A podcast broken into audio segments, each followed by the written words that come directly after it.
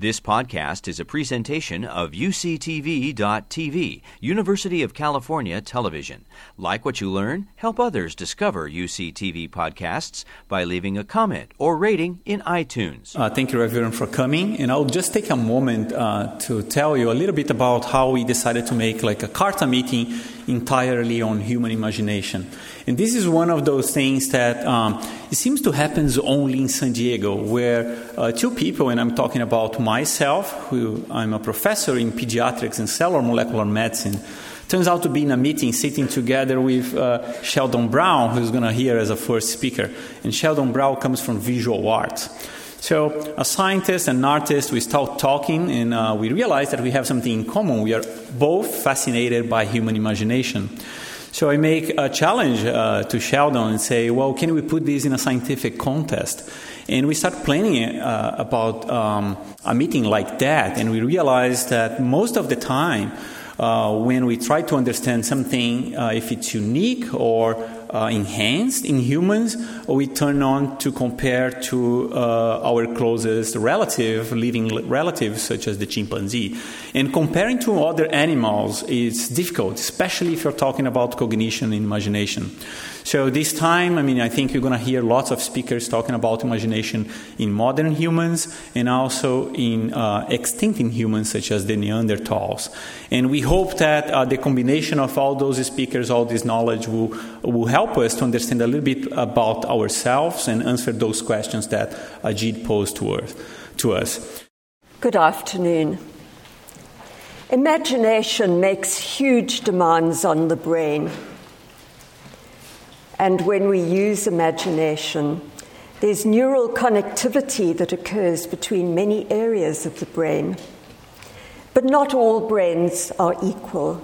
So people who have high creativity brains have different networks from those who don't. This means that the study of imagination and the study of brains is not a linear thing. Face recognition in objects um, requires a certain uh, uh, proportion of brain power that we call the face recognition area. And when people are thinking about faces, this is what is activated. Now, archaeologists, and I'm an archaeologist, can't access brains. All we can do is to have a look at items of material culture as proxies for imagination in the deep past. But how far back can we go? And it's perhaps important um, or relevant in a group like this to say, once upon a time.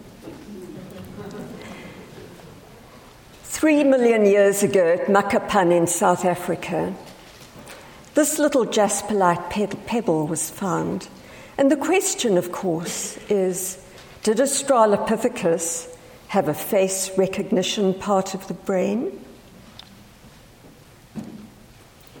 And about 300,000 years ago, this flint hand axe with a shell in its center was found in the UK.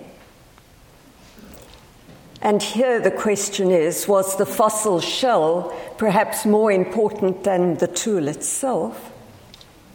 Did it spark imagination?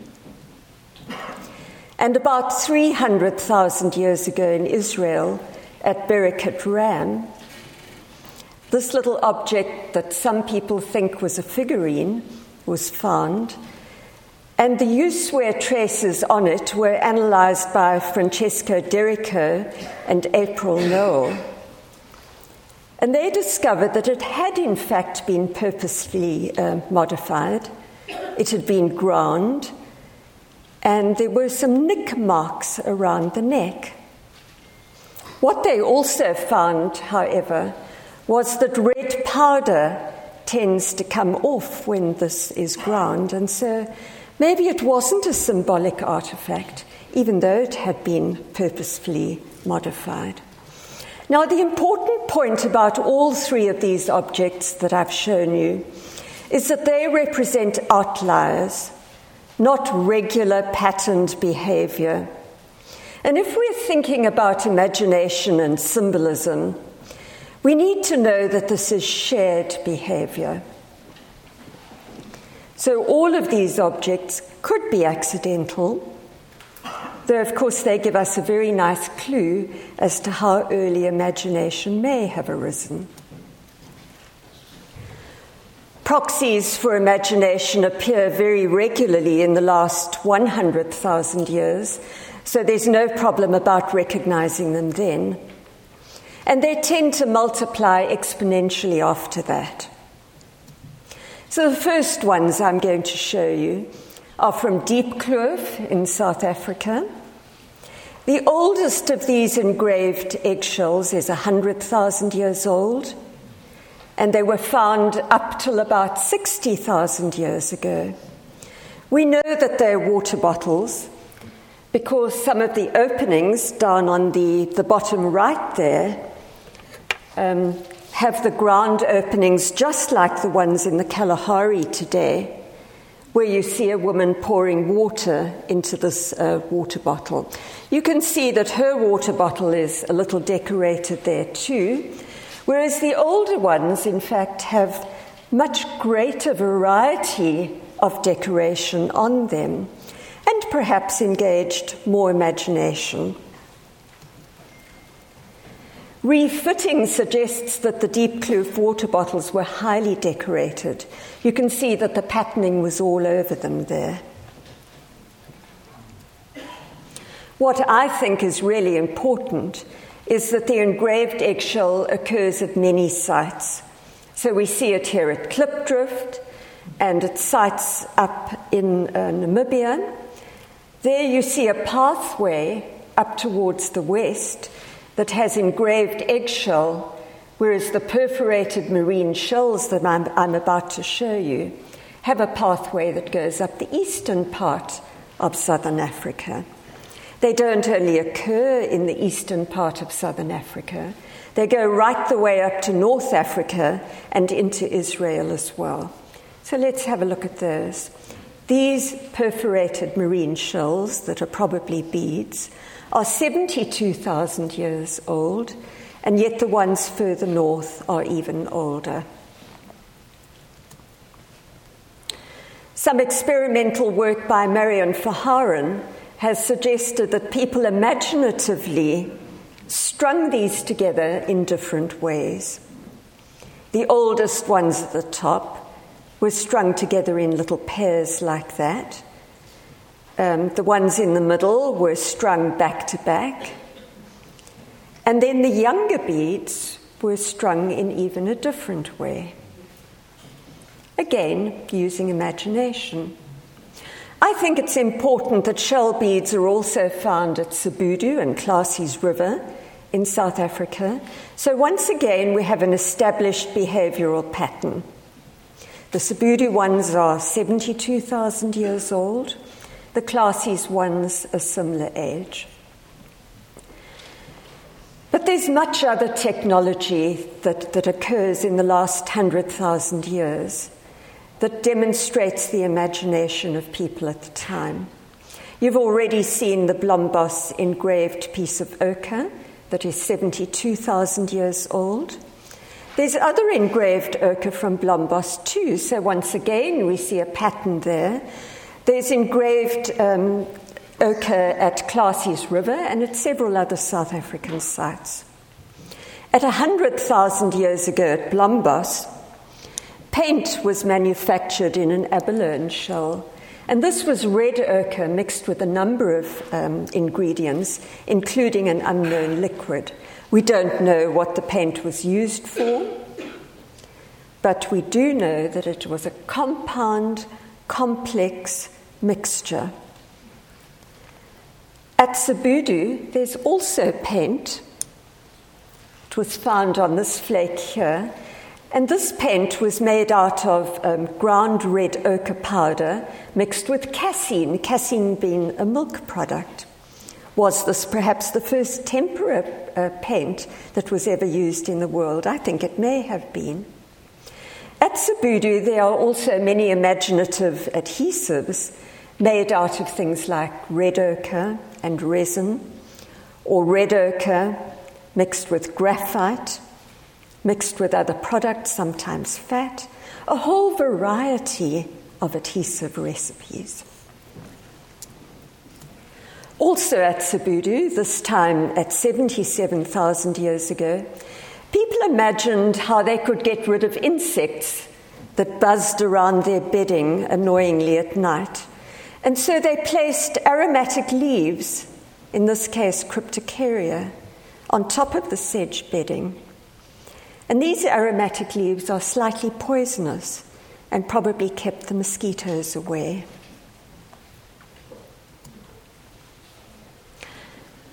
Burial, something that has only briefly been mentioned up until now, allows our imagination in a different way.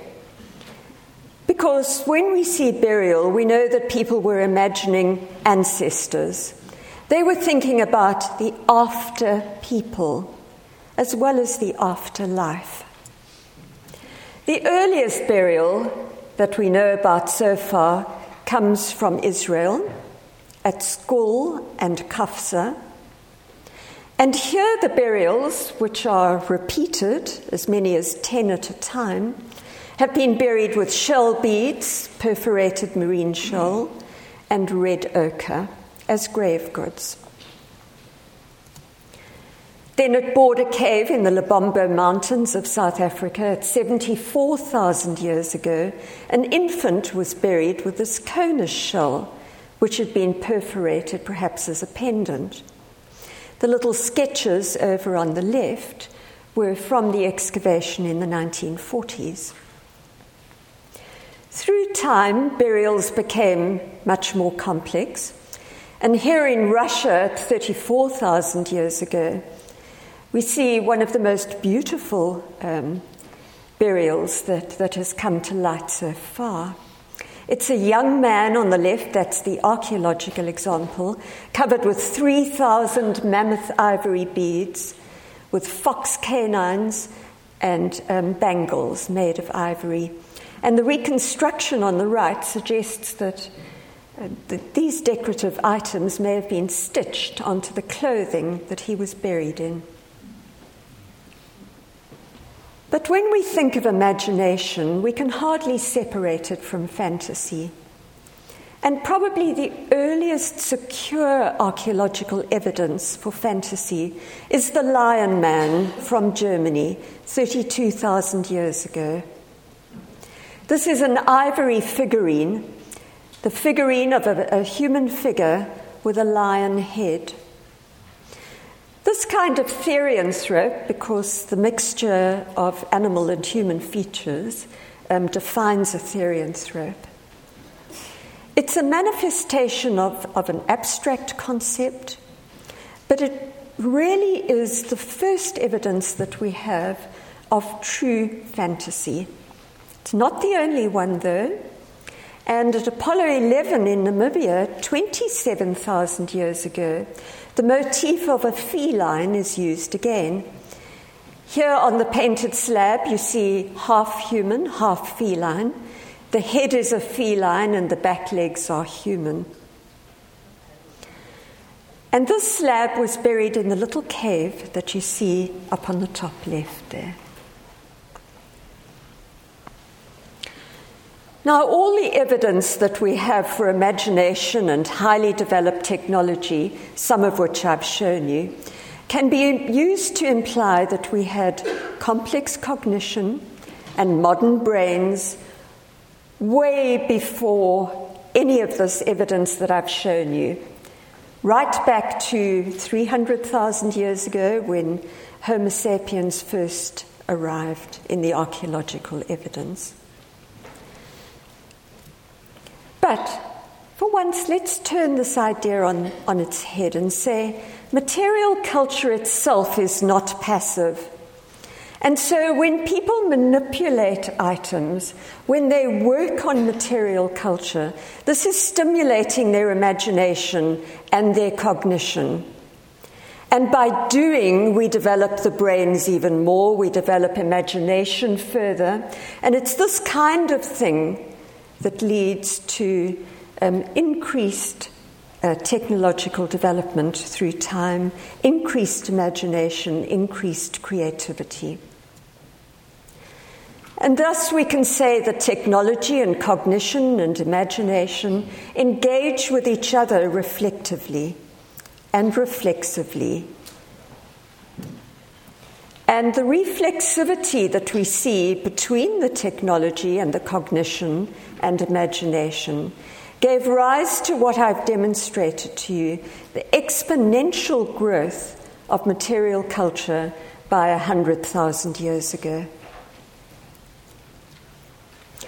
So, all of the things that I've shown you beads, paint, art, engraved ochre, engraved ostrich eggshell, adhesive recipes, bow and arrow that I haven't mentioned, new tool classes, and burial all of these appear very rapidly by 100,000 years ago.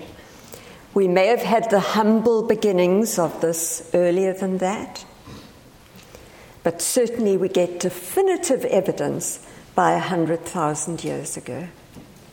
Thank you.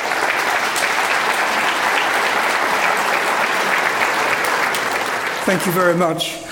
What I want to talk about is dealing with the organization of human society and the nature of human society.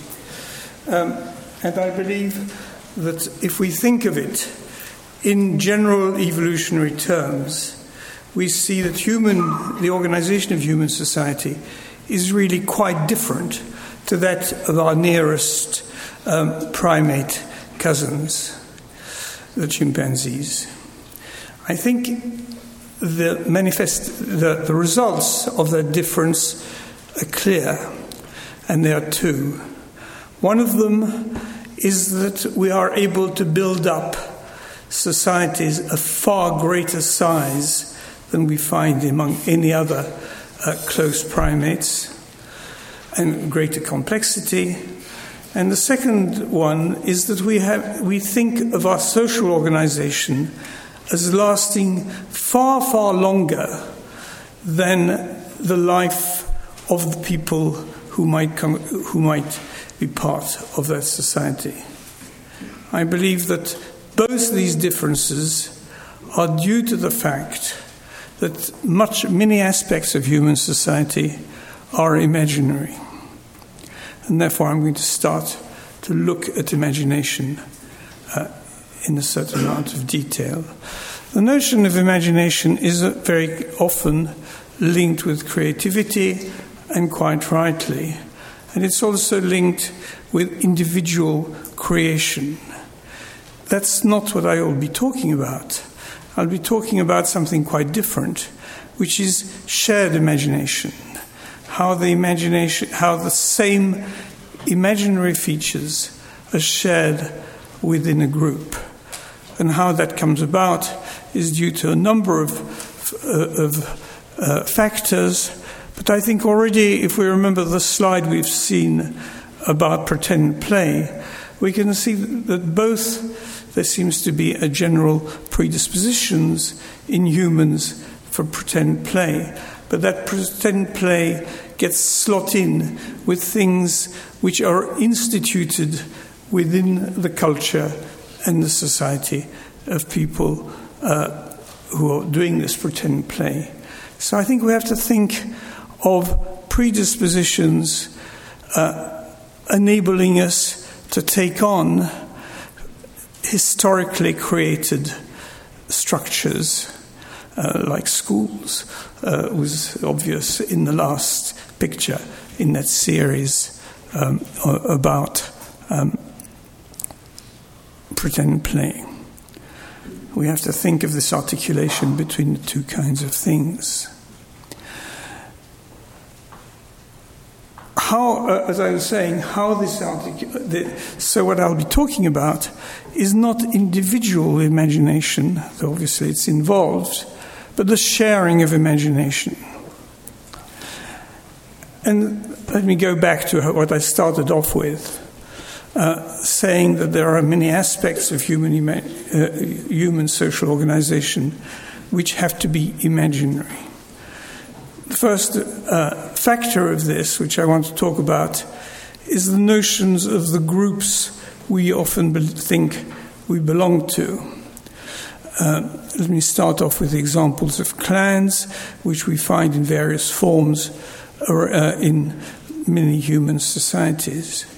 Now, one of the interesting things about humans, uh, about clans, is that they're thought of as lasting in time far longer than the life uh, span of individuals. That already means that they have to be imaginary, because obviously, if they were attached to the individuals, they would sort of end or have no great continuity. But this would also be true of nations. For example, one can think of the Greeks as a nation, quite apart from their territory, having gone on for very, very long periods in time. The Greeks continued, they passed on from one another something called vague Greekishness, though it's very difficult to define what that might be, and very interestingly, it's very diff- difficult even for the people who think this is extremely important to define it. So, again, we can we imagine, and I think I can use the word, that there is a level at which social continues uh, in, on a quite different time scale than the life, the bi- our biological life. That doesn't mean, uh, and there is another factor which uh, is even more important. We're continually uh, think of uh, as a very important part of our society is that we have instituted roles. Husband, wife, to use an example which was used by the philosopher Searle, but policemen, um, and so on. Now, there's something rather odd about these roles uh, because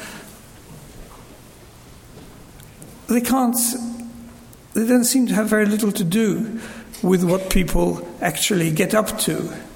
Uh, people may hate each other, uh, husbands and wives may hate each other, but we, we think that there is something about them being husband and wife independently uh, of, of this.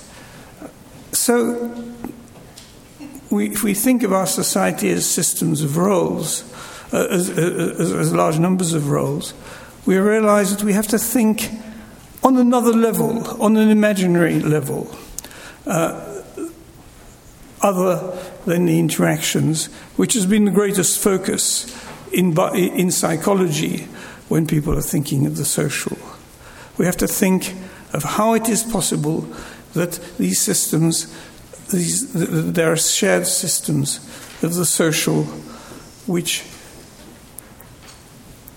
don't correspond to anything empirical. I should have mentioned when I was talking about clans that clans, you know, people can imagine themselves as belonging to clans without anything obvious uh, marking them out from people who belong to other clans, that they usually do not live together, that they're dispersed. Yet somehow there is a level, an imaginary level, at which can, people can think of themselves as one. So, this really uh, presents, uh, this is something which we do not find in any other primates. This is why I would argue that there is that we should stop thinking of human society as a sort of incremental business of getting better and better and knowing other people and knowing uh, the world there is also a discontinuity, which means that, which I would identify with the presence of that imagination. Having said that, however, this presents a problem. How, uh, for, for what I started off with talking about, which is, as I was saying, that something very different about human societies, that they seem to be able to be expanded to extraordinarily large size in a way that is, doesn't uh, uh, apply to other primates. And there's also this idea of them continuing in time. Of course, this is not a problem if by society, we mean these imaginary representations that I was talking about. They can be as large as you like, or as, uh, and, they, and indeed, they're systems which are not tied to particular moments. But I was talking about practical results. How can this imaginary level have practical results, which are tr- tremendously important if we want to understand the evolution of human society? I think the answer comes from the fact that this imaginary level is not as imaginary as it might seem at first. There are what I've called emergences, that is, moments when the shared imagination is actually acted out, where people can live in the shared imagination as well as they live in the practical interactional world, uh, which is normal, uh, sort of everyday level. These are very largely rituals which involve people losing many of the aspects of themselves as individuals in that what characterizes rituals are their repetitions of previous people say the same thing as other people have said. They therefore lose their intentionality. They become kind of elements in an abstract structure, but it is acted out. And at other moments, um, so in normal life or in normal traditional life, people step in and out of the imaginary level to an interactional level, and they're able to hold two quite different ways of thinking about society. This is what, this, this is, what is, is not found in, in, in other primates. And this has practical results. For example, if you imagine yourself living in a pre, uh, in a Neolithic village, and you want to set up another, vi- uh, to, to move to another village, you have to move to this imaginary level in order to be able to build up kinship relationships with other people, people in that other village, convince them that somehow there is something in common, and that is moving to another level, to that imaginary level, and then you can move to that sort of place. This, I think, explains how uh, pre state humans managed to have very f- uh, far reaching and distant trading relationships. And also to the other uh, practical level, to the other practical factor, which is imagining that your society lasts in time, that somehow we can imagine that we have a social which lasts in time quite independently of our biological life. It means that there is some point in, first of all, in passing on and accumulating either objects, uh, because we are passing them on to people who we don't know, with who are our continuation but only in imagination, and perhaps passing on knowledge, which then becomes the basis of what um, the, the, the, evolutionary biologist uh, Michael Tomasello has called the ratchet effect. That is building up on knowledge which is already there so that it can then be used for ever more complex systems. This is basically the, the, the ability in human culture to continue uh, and to accumulate and to advance. So the possibility of stepping in to moments of what is normally shared imagination explains, I think, the most fundamental differences between our society and the society of, let us say, chimpanzees. Thank you. I like to start with this very kind of self flattering question of uh, how do we get so smart? How are we humans able to think about all of the complex and sophisticated things that we think about? How do we invent them? And specifically, there's a puzzle because ultimately we're physical creatures and we get only physical information from the world, right? So we get photons in our eyes, we get pressure waves in our ears, uh, we get, we're subject to gravity and we bend our toes and flex our knees to try to defy gravity and stay upright. Uh, and we can push on things and exert pressure on the world. And that somehow, through this soup of physical interaction, we end up with really fancy ideas like we think about goals and principles and truth and justice, and we invent ideas like time travel and imaginary numbers. Uh, how do we do that? How does that set of physical interactions and brains that are evolved for these basic physical interactions, how do they create this wonderful abstract world of ideas? And these abstract ideas are the things that actually make being human so much fun, right? So if you go to a dinner party and the only things you talk about are uh, physical, concrete things, like if all you can say is, boy, uh, this podium is uh, wooden and solid? Uh, you're not going to get invited back to that dinner party, right? the things that we talk about, the things that we obsess about all day long, are these abstract things. How do our minds create these? Now, this is a problem that has vexed scholars for centuries. Uh, Plato thought about it, so he thought about how would you teach someone an abstract idea like virtue. And he ends up concluding that it's impossible. Uh, and uh, we can't learn these things, so we must recollect them from past incarnations of our souls.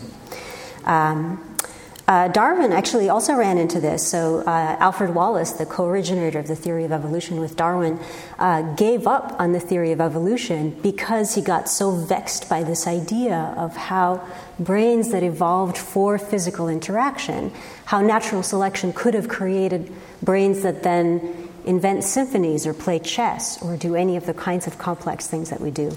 And Darwin tried to intervene, writing to Wallace, I hope you've not murdered too completely your own and my child. Don't throw the baby out with the bathwater. We can, we can save this evolution thing.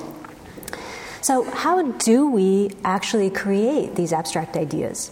Uh, I'm going to give you one specific example, and that is how we think about time. Now, uh, I do a lot of work on time. I'm not the only one obsessed with time. The word time is actually the most frequent noun in English.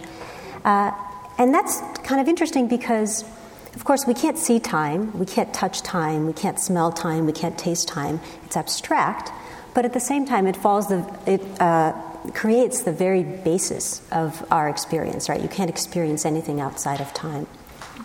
So, how do we conceptualize this uh, abstract entity? And I'll take it one step further and ask how do we think about something like time travel? How do we invent that idea? Of course, it's not through physical experience uh, of your own with time travel. It's not because you actually traveled to some other time and came back and now you can recollect that idea. So, here's a story of how we might come up with an idea like time travel. In lots of languages, we talk about time using spatial metaphors. So we'll say things like, we're approaching the holidays, or we're coming up on Christmas, uh, we're coming up on the deadline. Well, if we're coming up on the holidays, time is a path on which I'm traveling. I'm traveling from the past to the future. Well, if, once you have that analogy in place, that metaphor, if time is a path that you can travel, well, a path you can travel in whatever direction you want, in whatever speed you want. So once you've set that analogy, you can now extend it and think about something that goes beyond what's possible in your physical experience. You've invented the idea of time travel just by extending this little analogy. So there are a couple of ingredients to that story. One is uh, you have to be able to make an analogy between physical experience and something more abstract. But also, something has to encourage you, invite you to make that analogy. Something has to say, well, why don't you try thinking about moving in time like moving in space? And then you can go beyond that, right? How do we know that any part of the story that I just told you is true, that people actually do these kinds of extensions? Uh, let me give you a couple of examples. Um, in English, we actually have two kind of opposing ways of talking about time. One uh, talks about ourselves as moving from the past to the future. We call this the ego moving metaphor. And we say things like, we're approaching the deadline. Uh, the other one uh, goes in the opposite direction. We're stationary, and time is moving past us, like a train or a river. We call this the time moving metaphor. And so you might say something like, the deadline is approaching. Now, in a strict physical sense, if I'm approaching the deadline or the deadline is approaching me, those are the same right? If time is really a unidirectional, one dimensional entity, it doesn't actually matter which one of us is moving. But in space, it matters. So if I'm moving towards you or you're moving towards me, those two things are different because there's a fixed ground against which we're moving, so we can actually tell the difference of which one is happening. How do we know if people really think about I'm approaching the deadline as being different from the deadline is approaching? Do people really take these spatial metaphors seriously? Well, here's uh, one hint. Suppose I ask you, next Wednesday's meeting has been moved forward two days. What day is the meeting now that it's been rescheduled? Who thinks Monday? Who thinks Friday? Okay, it's about normal. Um, so if you're thinking of time moving towards you, then moving the meeting forward is moving the meeting in the direction of motion of time from Wednesday to Monday. But if you think of yourself as moving through time, then moving the meeting forward is moving the meeting in your direction of motion from Wednesday to Friday, right? And we can actually get people to imagine motion in space. So, for example, we'd say, Imagine how you'd maneuver the chair to the X. And you either have to imagine yourself scooting in a chair somewhere, or you imagine pulling a rope to bring a chair to you. So, in one case, you're imagining yourself moving, in the other case, something is coming towards you. And after people have imagined one or the other, we slip in this seemingly unrelated question about time. We say, Next Wednesday's meeting has been moved forward two days. What day is the meeting? And what we find is people who have been imagining themselves moving forward through space will say the meeting is now on Friday. People who've been imagining something coming towards them will say the meeting is now on Monday. Of course, they don't know that they're being uh, influenced by this imagination exercise that we gave them. But what it's telling us is people are actively using the spatial image that they created to think about time, right? That, actually these two scenarios in time are psychologically different from them. Now, the other thing about how we think about time is that it differs from uh, culture to culture. So we haven't humans haven't invented just one way of thinking about time, but we've invented many, many different ways. Let me give you just a few examples. So. Uh, in English, of course, we read and write from left to right and uh, it's natural to then organize all kinds of things from left to right. So here I'm showing you pictures of my grandfather at different ages, and if I gave you this set of cards, shuffled them, and said, please lay them out in the correct order, chances are you would lay them out exactly like this, from left to right. We consider this to be the correct order, the correct arrangement. But uh, people who read and write from right to left, for example, people who read Arabic or Hebrew, will organize these cards from right to left. Right? So uh, for them, uh, the direction of time goes in the opposite direction. And just to give you an intuition for this, um, here's a, a, logo for a nutritional supplement for kids, and you can read this logo very easily, and you can see what it does for your child. Uh, when they tried using this in Arabic-speaking countries, they ran into some problems because if you read the logo from right to left, it becomes quite problematic and confusing what it does for your child. Now, uh, so far I've given you examples of how time can travel with respect to the body, either left to right or right to left, uh, but it can also um, travel not with respect to the body at all. So here's an example. Um, this is a, an Aboriginal community in Australia that I had a chance to work with. They live on the edge of Cape York. Uh, they're the Kuuk people. And what's interesting about languages like Kuuk is they don't use words like left and right, and instead they primarily rely, rely on words like north, south, east, and west cardinal direction terms. And uh, when I say they primarily rely on cardinal direction terms, I, I, really mean that at all scales. So even for body parts, you would say, uh, there's an ant on your southwest leg, or move your cup to the north northeast a little bit, uh, things like that. Even the way you say hello in Thaayorre is to say, which way are you heading? And the answer should be something like uh, north northwest in the far distance. How about you? Uh, so imagine as you walk around your day, everyone you greet, uh, you have to report your heading direction, right? That would get you oriented really quickly, right? Because literally you could not get past hello uh, without knowing uh, which way is which. And uh, let's just establish that we uh, don't think like this. So everyone close your eyes for a second. Uh, and I can see you, so I can tell whether or not you've closed your eyes. point southeast.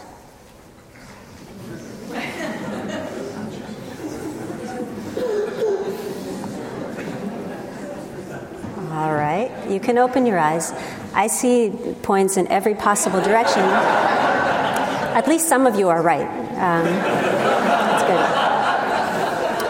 So, uh, people who speak languages like uh, Kuuk-Thaayorre are actually still oriented really well. Uh, they can point southeast without hesitation. Even young children can do that.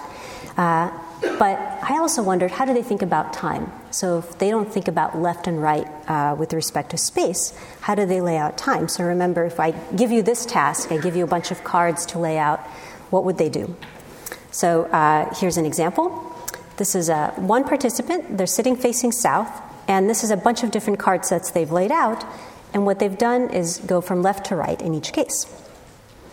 Here's uh, another participant. I'm sorry, this is the same participant on a different day, sitting facing north, and they've laid everything out now from right to left.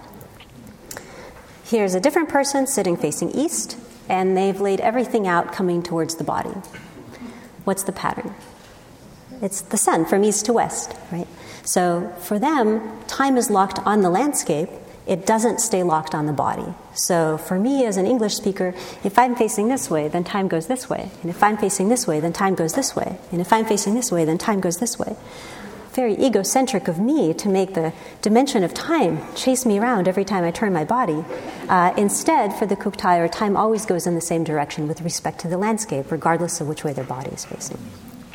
And this isn't the only way that time can flow according to the landscape. So, for example, work by Rafael Nunez here at UCSD shows that time doesn't even have to go in a straight line. So, for example, for the Yupno of Papua New Guinea, time uh, flows into the village at one angle, and then once it hits the village, it takes a turn and flows out at a different angle. And this has to do with the mouth and the source of the Yupno River, which are important uh, geographical locations.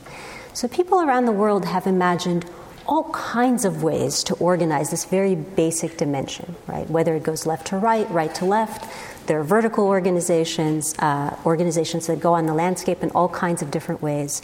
Uh, there's a really rich variety that humans have invented around the world. Now, you could ask how deeply rooted is this imagined time in our idea of space? So, if you were to um, disable the part of the brain that processes a particular part of space, would that also disrupt our ability to imagine that part of time? Uh, and we actually had a chance to test this idea by looking at patients who've suffered strokes in the right parietal lobe. So here I'm showing you the brain of Federico Fellini after he suffered a stroke in his right parietal lobe. And this kind of stroke often results in uh, neglect on the opposite side of the stroke. If you have left neglect uh, in everyday life, you might uh, not see, not notice food on the left side of your plate. You might only eat the food on the right side of your plate, even though you're still hungry. You might only put makeup on the one side of your face or shave one side of your face. You might only read words on one side of the page. Uh, people with neglect uh, seem to not notice, not pay attention to things on the left side of space for them. This member of KISS doesn't have neglect as far as I know, but this is how he would do his makeup if he needed it. So uh, we wondered uh, how would patients who neglect the left side of space think about time? So we told uh, patients about uh, a guy, David, fictional guy David, who liked doing some things 10 years ago and will like doing different things 10 years from now.